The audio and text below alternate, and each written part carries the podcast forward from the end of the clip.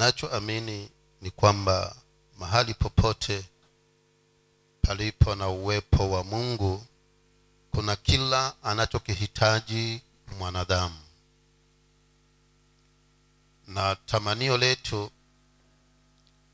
ni kwamba siku moja tukaweze kurudi pale ambapo mwanadamu alianzia hilo ndilo tamanio la kila mmoja ambaye ameyapeana maisha yake kwa kristo yesu. Ukweli wa mambo ni kwamba tuko safarini na kivyovyote vile siku itafika kila mmoja atatua ama atarudi maeneo yale ambayo mungu alikuwa ameyakusudia tangu mwanzo kwa sababu tulikuwa tumeumbwa kuwa na ushirika na mungu. Na mambo yalipoharibika pale katika shamba la edeni ukweli wa mambo ni kwamba mungu hakuyaacha jinsi yalivyokuwa yameharibika lakini akatafuta njia nyingine ambayo kusudi lake likazidi kubaki vile alivyokuwa amelikusudia pale mwanzo. Na njia hii akamtuma kristo yesu ili kwamba kila atakaye mwamini basi asiweze kupotea bali akaweze kuwa na uzima wa milele. Na ndivyo ilivyo kwetu sisi tuliomwamini yesu kristo ya kwamba tuna matumaini ya uzima tuna matumaini ya kuenda kukutana na bwana mungu wetu. Na kwa ajili hiyo tunayo masharti ambayo tumewekewa tukaweze kuyafuata ili tukaweze kuufikia ule uzima tunaoutarajia ombi langu ni kwamba wewe na mimi tukaweze kuyazingatia ili masharti hayo tutakapoyazingatia kile tunachokitarajia basi tukaweze kukifikia. Hivyo ninakuhimiza wewe na na mimi nami ninajihimiza kwa sababu kipimo kile kile utakachopimiwa wewe ndicho kipimo hicho hicho ambacho na mimi nami nitapimiwa. Hivyo nina imani ya kwamba unajibidisha na mimi nami ninajibidisha ili tukaweze kufika katika mahali pale ambapo tunapatarajia sote. Asubuhi ya leo kunako jambo ambalo nililianzisha ibada ile ya tatu siku ya jumapili. Na ninashawishika ya kwamba nyinyi karibu nyote hamkuweko katika hiyo ibada ya tatu. Ni wachache sana ambao walikuweko. Kwa hivyo nikisema ninaendelea nitawaacha nyuma kidogo. Na nikawa ninajiuliza vitakuwaje kwa sababu ndivyo itakavyokuwa mpaka tutakavyorudia ile old normal. Sasa nikaona itakuwa ni heri kwa sababu zile ambazo ibada ambazo inapatikana ni ya kwanza ya tatu. Kwa hivyo ninatamani kuweza kuanzia pale mwanzo. Ili na nyinyi nanyi siku ile nyingine tukikutana tena tutachukua hapo tulipofikia leo. Ile ya tatu nayo tutachukua pale tulipofikia jumapili ile iliyopita kwa hivyo kile ninakiangalia sana hapa ni fundisho lililo la kimsingi sana lakini ni muhimu kwa ajili yako na kwa ajili yangu mimi kwa sababu ndilo funzo ambalo ni kana kwamba limebeba tabia ya mwamini imebeba tabia ya mkristo na tunapolizingatia basi tutaishi kulingana na makusudi na matakwa yake yule mungu ambaye tumemsadiki. Hivyo tamani kaweze kuangalia fundisho tunaloliita tunda la roho mtakatifu. Hilo ndilo ambalo nililianza na leo pia itabidi nianze hivyo hivyo ili sasa nitakuwa sianzi tena. Wala wakati mwingine itakuwa ni kuendelea kwa sababu kila kundi tutakalokutana nalo tutakuwa tumeweza kuwa na mwanzo. Hivyo nazungumzia kuhusu tunda la roho mtakatifu na nimesema ya kwamba wapendwa katika ulimwenguni hapa kila mti kama si yote lakini nina imani kila mti hata lile ua ambalo liko hapo nje tu tayari lina matunda huwa linazaa. Kila mti una matunda yake. Na matunda haya sisi wanadamu tukayaweka makundi mawili. Kundi la kwanza tukasema ni matunda yale yaliyo mazuri kwa sababu tunaweza tukala na kundi la pili tukasema ni yale matunda yasiyoliwa kwa sababu ukila yanaleta matatizo katika maishani mwetu. Na unakuwa mwangalifu sana kwamba usithubutu kushika aina la tunda hilo. Unakuwa na huo uangalifu sana na pia unafundisha hata na wengine hasa watoto wako. Unawaambia kwamba tunda la mti huu alifanya nini? Haliliwi na kunako mimea mingine inafanana. Kidogo inafanana lakini vivyo hivyo umetambua ya kwamba ingawaje hili tunda hili lafanana na ule tunda tunalolikula lakini hili haliliwi. Nikaleta mfano wa tunguja na kule kwetu kuna mti unaitwa mtula. Kiswahili sijui unaitwaje huo. Lakini matunda yake ukiangalia vizuri yanafanana na tunguja.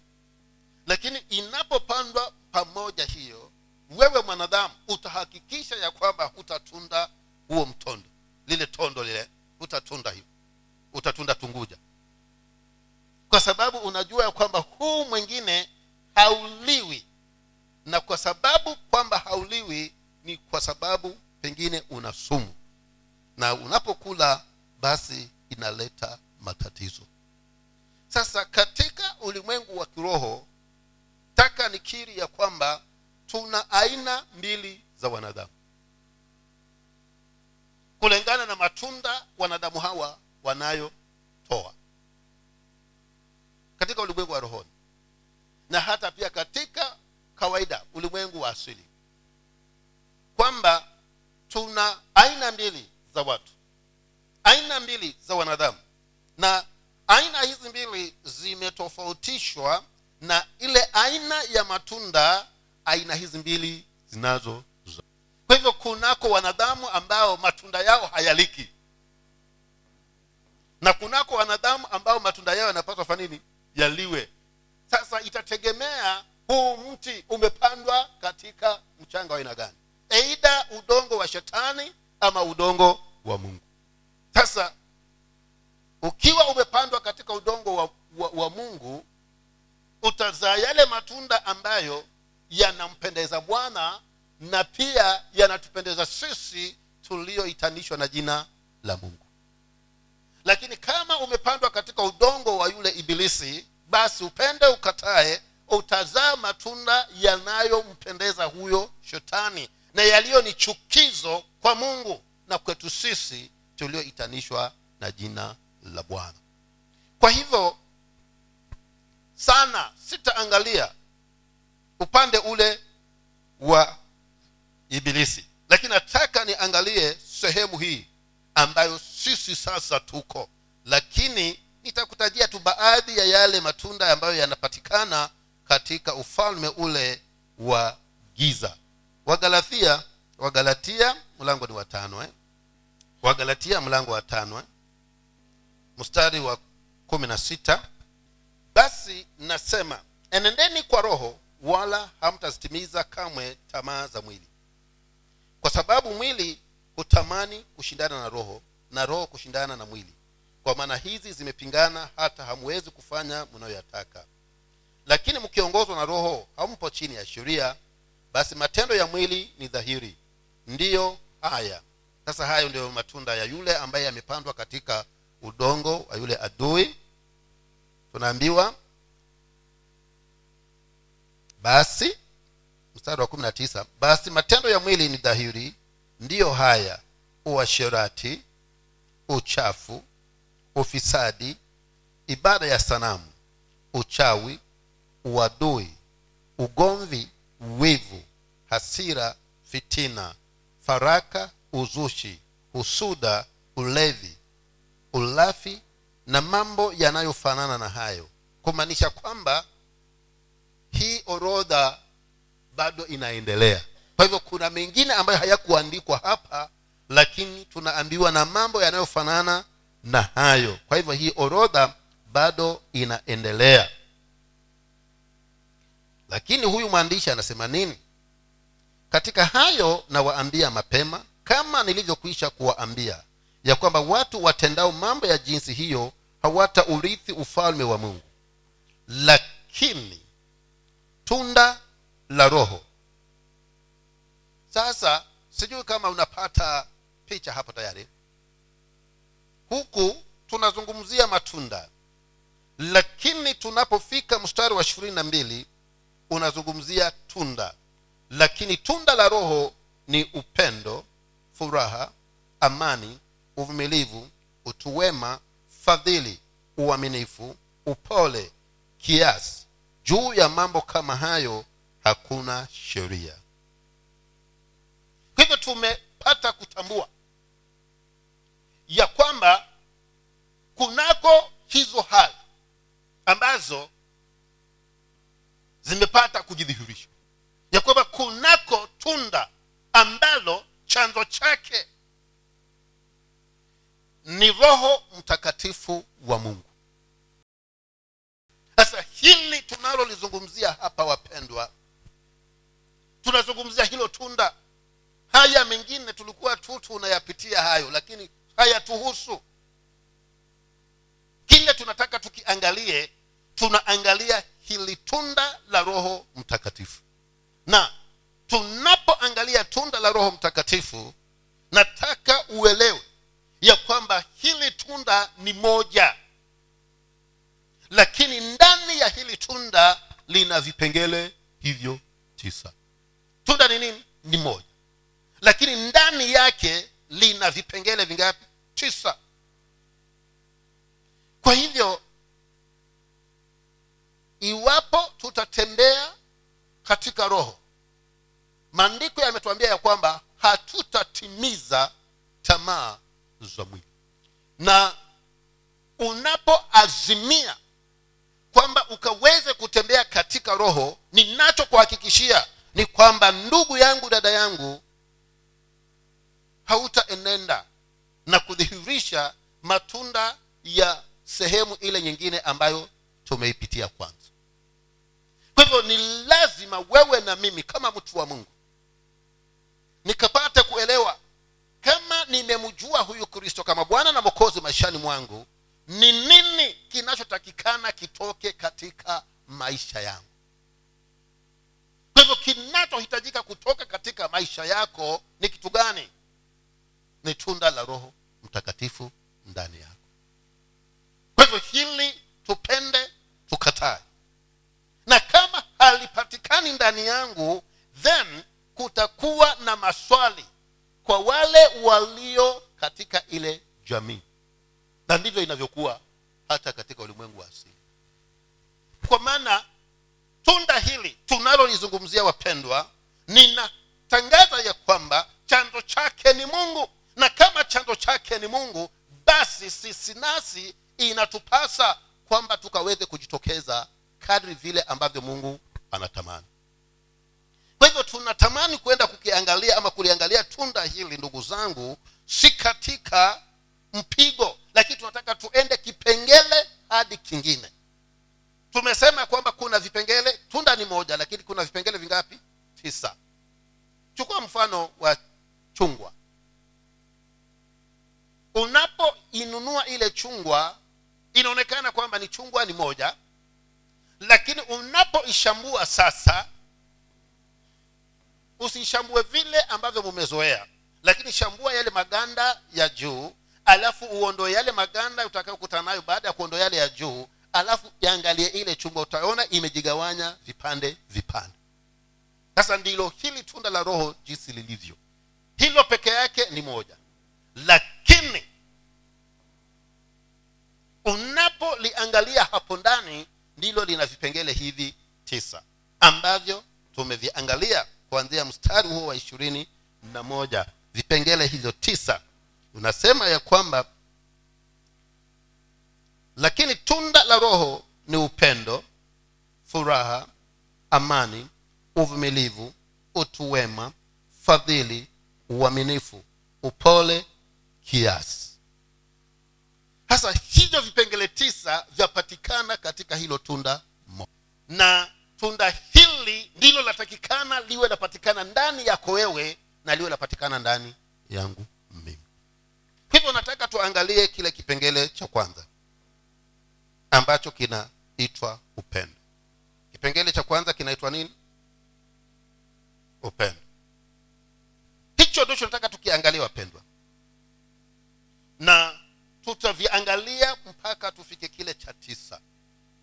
Na hatuna haraka kwa sababu nataka ukifahamu na ukielewe vizuri sana. Hiki kipengele hiki. Taka ukifahamu na ukielewe vizuri sana. Hiki kipengele cha tisa. Hili tunda la roho. Nataka ulifahamu na ulielewe vizuri sana. Hili tunda la roho. Upendo na amini ni kitu ambacho kila mmoja anakihitaji. Na sijui kama kuna wakati mmoja ulihisi kuwa haupendwi mahali fulani.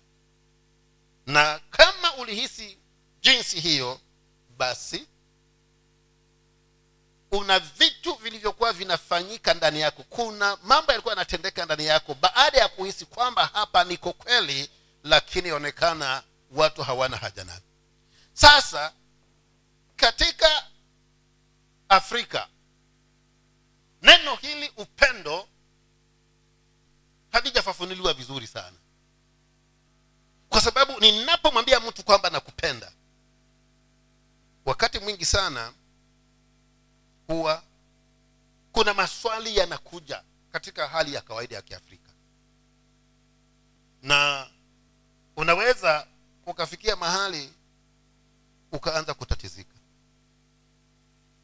Sijui kama ni mi peke yangu lakini nafikiria ni sote unless tuwe tumekuwa wazungu sana. Lakini usimamishe msichana umwambie nakupenda. Ni nini kinaingia makilini mwake? Ni kitu gani kinachokuja tayari katika akili yake?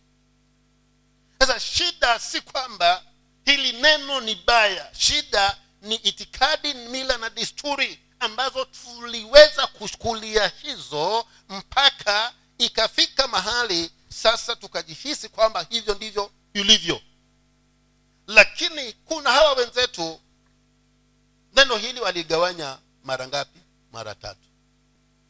Na unapomwambia yeye hana shida kwa sababu bado anataka kujua ni nini ama ni aina gani ya upendo unaouzungumza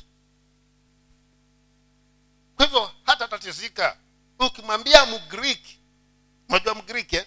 ama mlimsikia? Si mgiriki mgiriama. Wale wagiriki wenyewe. Kama uliwasikia ukimwambia nakupenda yeye hana shida. Kwa sababu anangoja ujieleze unanipenda na upendo wa aina gani hana wasiwasi. Kwa hivyo hana shida kama sisi. Kwa hivyo wakaugawanya vipengele ama wakauweka katika aina tatu. Na nataka niweze kujieleza ni aina gani hii ninayotaka kuizungumzia ama ni, kipe, ni aina gani ya upendo unaopatikana katika tunda la roho. Sababu wakati mwingine tusipoyaelewa maandiko tunaweza kufikia mahali tukatatizika kwa hivyo huyu mzungu akaweka aina tatu za upendo. Wa kwanza akauita eros. Sasa kiswahili hatuna neno ambalo tunaweza kusema. Eros ni nini? Kiswahili. Isipokuwa nifanye kulieleza sasa huu upendo unaoitwa eros huko uzunguni ni upendo ambao unasimamia watu wawili mke na mume. Ama nijieleze zaidi hapo. Kwa sababu mke na mume si njiani kuna wake na waume. Lakini unasimamia watu wawili waliooana mke na nani? Na mume. Kwa hivyo ni aina ya upendo ambayo chanzo chake ni hisia. Na watu hawa wawili waliooana wakijenga ndoa yao katika aina hii ya upendo hiyo ndoa itakuwa na shida sana. Itakuwa na tabu. Kwa sababu hisia huja na zikafanya nini? Zikaondoka. Sasa kama wamekita katika aina hiyo peke yake hiyo jamii itakuwa ni jamii ya matatizo. Kwa sababu watakapokuwa sasa hawana hisia basi hawapendani. Kwa hivyo sizungumzi kuhusu upendo huu. Hilo tunda la roho haizungumzii upendo huu. Aina ya pili tunauita au wazungu wanauita fili ya love. Pia hatuna kiswahili yake hiyo lakini kueleza tunaweza kuelezana. Aina hii ya upendo sasa imepanuka kidogo kwa sababu inasimamia wale wote ambao muna uhusiano nao. Za kuwa ni mtoto shangazi mjomba binamu na wote wale ambao mnahusiana hii aina hii. Kwa hivyo hii nayo siyo ile ambayo bibilia inazungumzia. Kwa sababu utapenda wale walio wa jamii yako walio muna uhusiano nao lakini ukiona mwingine utakuwa hauna haja naye. Na mungu wetu huyu ni wa wote katika ulimwengu mzima. Kwa hivyo aina ile ya tatu ambayo sasa ndiyo tunaiangalia mzungu akaita agape. Sasa hii agape ni upendo ambao sasa chanzo chake ni mungu. Tunauita god love upendo wa kiungu. Hasa huu upendo huu ndio ule ambao unazungumziwa katika tunda la roho mtakatifu. Kwa maana ni upendo ambao hautawaliwi na chochote hauna masharti huu lakini hizi mbili za juu hapa zina masharti. Eidha awe ni ndugu yako eidha awe ni mkeo ama awe ni mumeo. Hizo mbili za hapo juu. Lakini hii ya tatu haina masharti.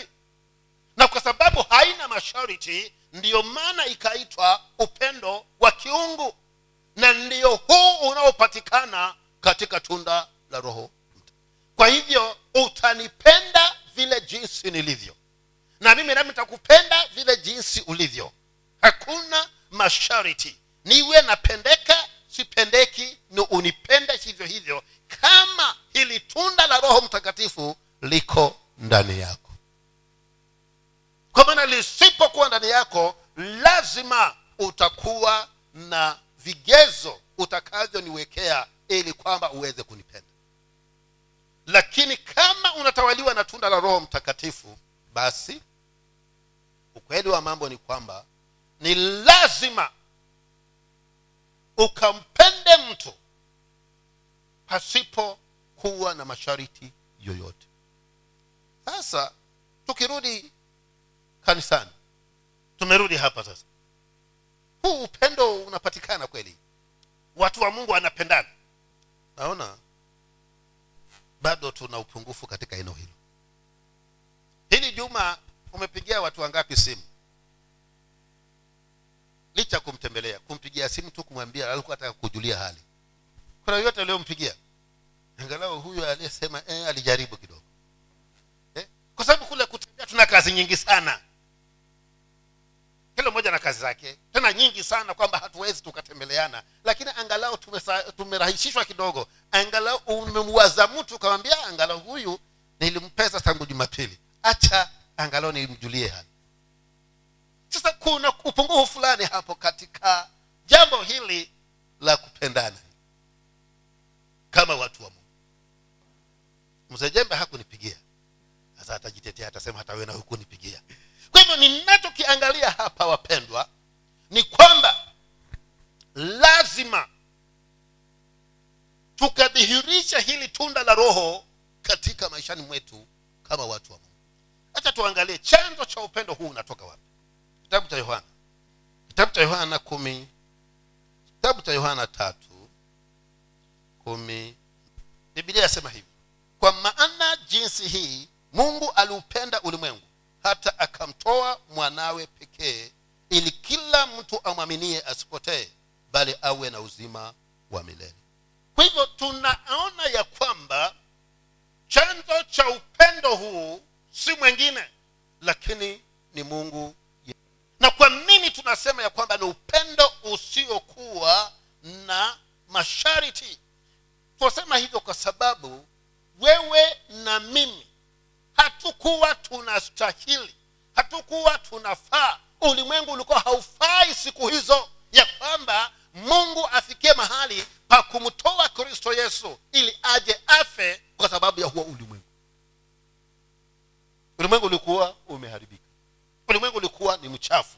Ulimwengu ulikuwa umeenda mbali na mungu. Tunapozungumzia ulimwengu tunazungumzia sisi watu. Hatukuwa twampenda bwana. Tulikuwa tumemwasi mungu. Tulikuwa tumeenda mbali na mungu. Lakini vivyo hivyo kando na hali zetu licha ya jinsi tulivyokuwa tumemchukiza na hatuna haja na yeye tena bibilia inasema ya kwamba mungu akaupenda huo ulimwengu na alipoupenda akamtoa mwanawe kwa hivyo ninaona siri hapa ya kwamba hauwezi kwamba unanipenda usipokuwa na utayari wa kugharamika kwa hivyo upendo una gharama upendo una gharama kwa maana mungu alipoupenda ulimwengu ilibidi mungu atoe mwanawe wa pekee kwa hivyo hauwezi ukanaambia ya kwamba unanipenda na umenikuta nina njaa alafu uniache vile nilivyo ili hali nafasi ipo una uwezo wa kuninunulia mfuko wangu utakuwa haunipendi kwa maana kama unanipenda utanijali kama unanipenda utahusika na mimi kama vile mungu alivyohusika na ulimwengu ingawaje ulikuwa umeenda mbali kwa hivyo upendo huu tunaozungumzia ambalo ni kipengele kinachopatikana katika tunda la roho mtakatifu una gharama lazima ugharamike ndio maana nitajua kuwa naku- unanipenda kweli mimi nami nigharamike ndio maana wewe nawe utajua ya kwamba una nina- un- ninakupenda kweli kwa hivyo upendo tunaozungumzia unaopatikana katika tunda hili la roho mtakatifu chanzo chake ni mungu mwenyewe. Sasa utashangaza watu kama huyu baba yetu wa mbinguni yeye mwenyewe anaitwa kuwa ni upendo. Kwa hivyo hawezi akajifungua watoto walio tofauti na yeye. Sijui kama tunaona huo uzito hapa. Kwa sababu kwangu nyumbani hivi natujua mi natoka china mwenzangu naye ametoka hapa jaribuni. Alafu kuzaliwe mhindi si hata nyina mtakuwa na maswali. Kwa nini?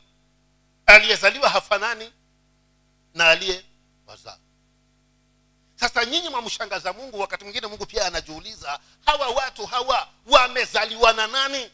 Kwa maana wamejawa chuki wamejawa kuto kupendana wamejawa fitina wamejawa uzushi. Hawa wametoka wapi hawa? Kwa maana ye mungu ni upendo nyinyi mmetoka wapi? Sa mbingu zinashangaa kabisa. Hawa watu kweli tisa ni mimi ndiliwazaa hawa.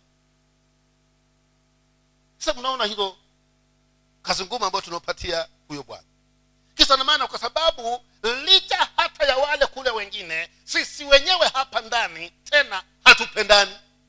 Hatupendani.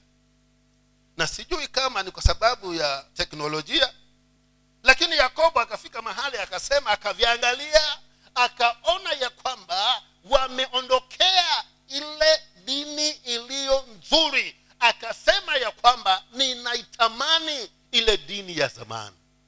Dini ambayo haungeweza kuona tofauti katikati ya wapendwa. Lakini leo hii mnaonaje? Hata mgeni akija hana haja aambiwe ya kwamba kuna tatizo katika ushirika. Kuna tatizo katika ushirika. Hakuna haja aambiwe kwa sababu yeye akiketi pale nje na kiti chake alafu mtoke atajua ya kwamba kuna shida. Hapo mkitoka pale nje yeye amekaa tu pale chini ya lile banda pale na kiti chake. Anasema hata wakitoka nje tu baada wamemaliza ibada nitaangalia. Kama kweli hawa wapendwa kuna ule ushirikiano na kupendana wao kwa wao. Na atajua kwa sababu wa abuja atasalimia wanani wakalikiti atasalimia wakalikiti na sisi ambao hatusongi nasi tutasalimiana. Satakuwa amejua tayari kwamba hapa kuna, ta, kuna tatizo hapa sasa wapendwa sivyo? Kwa maana kinachohitajika hapa ni kwamba sote tuwa moja haijalishi jinsi nilivyo. Sijui kama mnaona kitu kwa hivyo usiniangalia kutoka juu mpaka chini ukanipatia nini? Thamani. Sasa huyu naweza kushikana naye huyu kwa sababu nikimwangalia vile alivyovaa hakosi elfu tatu. Kuna shida hakuna upendo pale. Na kama kweli siwezi nikashikana na huyu mpendwa kwa sababu ya jinsi alivyovaa yeye amevaa elfu moja mi nimevaa elfu tano. Sasa kwa sababu ni dada yangu ni ndugu yangu ni lazima kama ninampenda tatafuta yale mavazi elfu tano. Nimpe. Ili tukishikana tuwe tuna maji. Hutaki kutembea na yeye kwa sababu hata hajui kumachisha. Si hivyo nyinyi no ndugu basi amechanganya rangi kabisa hata sijui kama tatizo. Sasa hicho si kwa sababu hajui kumachisha. Shida iko moyoni. Tabu ni upendo. Hivyo tunachokihitaji hapa wapendwa tusababishe hili tunda la roho litende kazi ndani yetu. Tunda la roho mtakatifu. Hiki kipengele hiki ndio maana huyu mwandishi akakiweka mwanzo ya kwamba tukiwa na hicho hivi vingine vitakuwa si shida kuwa ndani yetu. Yesu naye alipotolewa hakuacha kwamba vile sasa sasa bwana ushanitoa kwa hivyo na iwe hivyo. Yeye naye akasema nitatoa uhai wangu kwa sababu ya jinsi inavyowapenda wanadamu ili kwamba wasiangamie hivyo upendo huu tunaozungumzia wapendwa ni upendo ulio na kugharamika. Upendo unaotamani ya kwamba ndugu yako dada yako awe kama vile ulivyo wewe. Na paulo akawaambia wafilipi wa, wa ya kwamba umhesabu mwenzako kuwa ni bora kukuliko wewe. Lakini vinafanyika hivyo. Havitendeki sasa kisa na maana si mungu shida ni kwamba hili tunda la roho kipengele kinachoitwa upendo hakimu maishani mwetu. Naomba mungu atusaidie wapendo je mungu anasema nini zaidi kuhusiana huu upendo kuelekea mmoja na mwingine? Mathayo mlango wa tano. Mathayo mlango wa tano.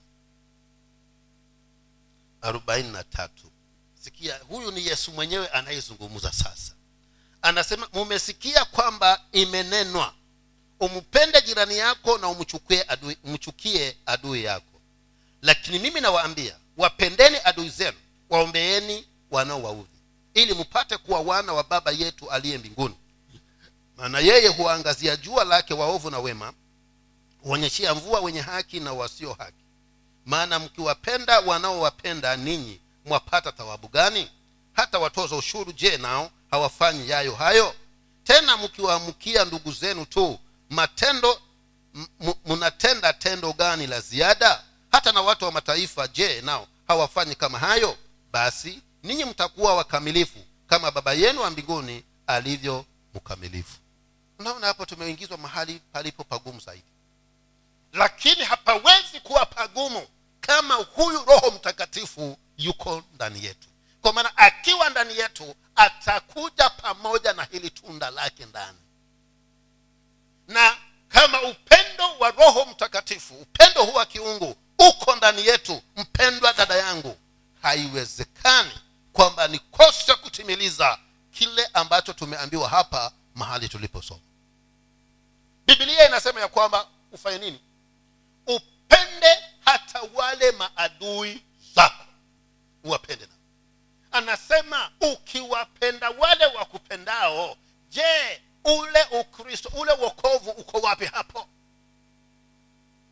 Ule uungu ambao uko ndani yako kupitia kwa roho mtakatifu utakuwa uko wapi hapo?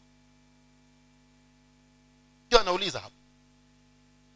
Na anasema si hata watoza nao. Anasema hata wale ambao hawajaokoka si wanafanya hivyo hivyo. Kwa hivyo utakuwa una kitu gani cha ziada ambacho unaweza kuonyesha ulimwengu.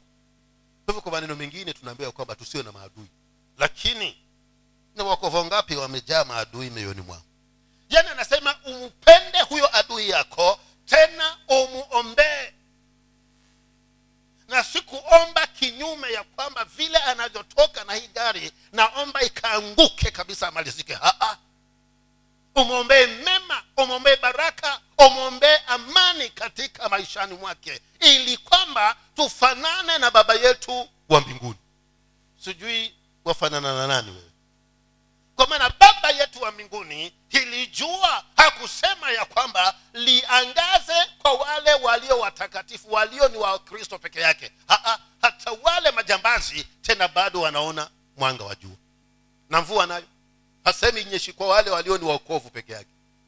Ikinyesha yanyesha hata kwa yule ambaye moyoni mwako huna haja naye pia nafani inanyesha huko. Ungekuwa na nafasi ungeenda kuweka libakuli likubwa hapo kwake. Maji yote yakaanguka humo bakulini kama na huna haja naye ati lakini kumbe utakuwa unafanya kinyume na matakwa na mapenzi ya bwana kwa maana mungu anatamani kwamba utembee katika upendo si kwa wale walio watakatifu hata walio maadui zako. Ufanye nini? Uwapende pia.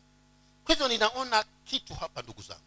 Kama tutaruhusu hili tunda la roho lifanye kazi ndani yetu hakika katikati yetu hakutakuwa na shida na mmoja na mwingine.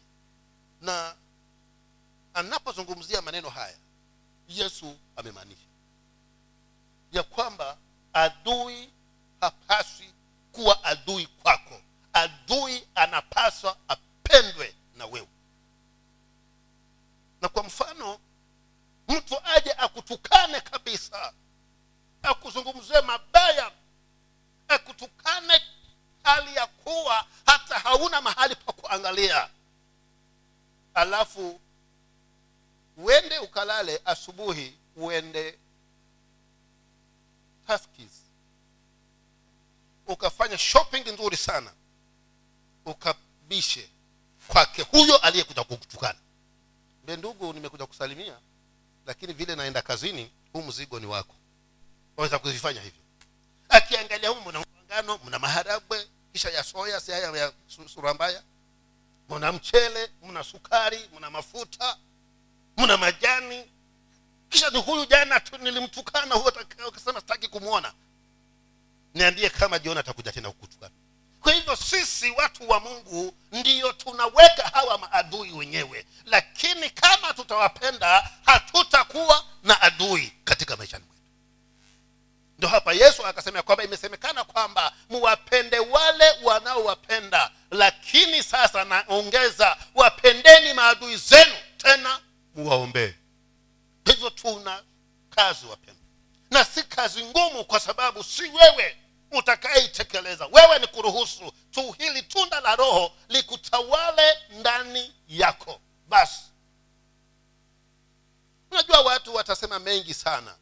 Sema huyu mtu ni mjinga huyu mtu sijui ana nini huo wokovu umemfanya nini. Hayo si yako. Wewe unatengeneza hali yako na mungu. Kwa maana nitakapomweka yoyote moyoni mwangu sina ushirika na bwana kwa maana ninapoomba mungu ananiuliza kwa nini una tatizo na fulani? Mbone mimi na tatizo na fulani na fulani na fulani lakini jua langu linaangaza hata huku kwako kwa hivyo wewe nawe niumpende huyu.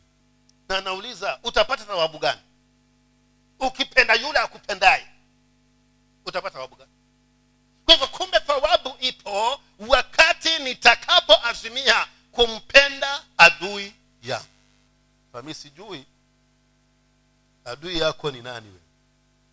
Lakini ombi ninalokuomba ni kwamba bwana mungu akusaidie na mimi nami anisaidie. Vikwazo upende ukatae vitakuja. Sasa sisi tulio katika nyumba za kupanga pia tunapata matatizo sana. Kwa sababu hizi za kiswahili hizi mmepakana jirani na si kwamba mmepakana jirani mpaka ni vyumba tu vimepakana hivi vinaangaliana. Sasa huyu jirani akifagia anafagia hizo takataka naziweka hapo kwako mlangoni sasa wewe mtu wa mungu haupaswi nao ufagie usirudishe hapo kwake mlangoni chukua kidude cha taka ufagia huko kwako nyumbani ukitoa pale nje uzoe ufanini ukatupe. Tena moyo wako uwe salama. Akiamuka haya hujambo jirani je mumepata kifungua kinywa? E, kama hajapata umununulie. Kwa maana tumesema upendo ni wa kugharamika. Kwa hivyo kama hajapata kifungua kinywa tufanye nini? Tumnunulie akunywe na yeye ili awe kama vile wewe ulivyo. Nina imani ya kwamba hata kama hutasema wale majirani wengine watasema kwa niaba yako. Uta, utaenda zako lakini wataketi wenyewe sema wewe fulani unafanya vibaya kwani mbona kila ukifagia waweka pale? Na mtu mwanamke wa mtu basi akifagia na akitoka ye hata hana maneno anazoa enda kutupa. Tena ukiwa huna chumvi unaenda kwake. Na ukimwomba chumvi hakupi ya kufanya ku, kupunguzia haa anakupatia pakti nzima ile ya shilingi mia. Sasa haya unayoyatenda ni vizuri haya. Sasa wanazungumzia hao wenyewe utaona yule mtu sasa badala kuwa adui anakuwa rafiki lakini je watu wa mungu tunafanya hivyo?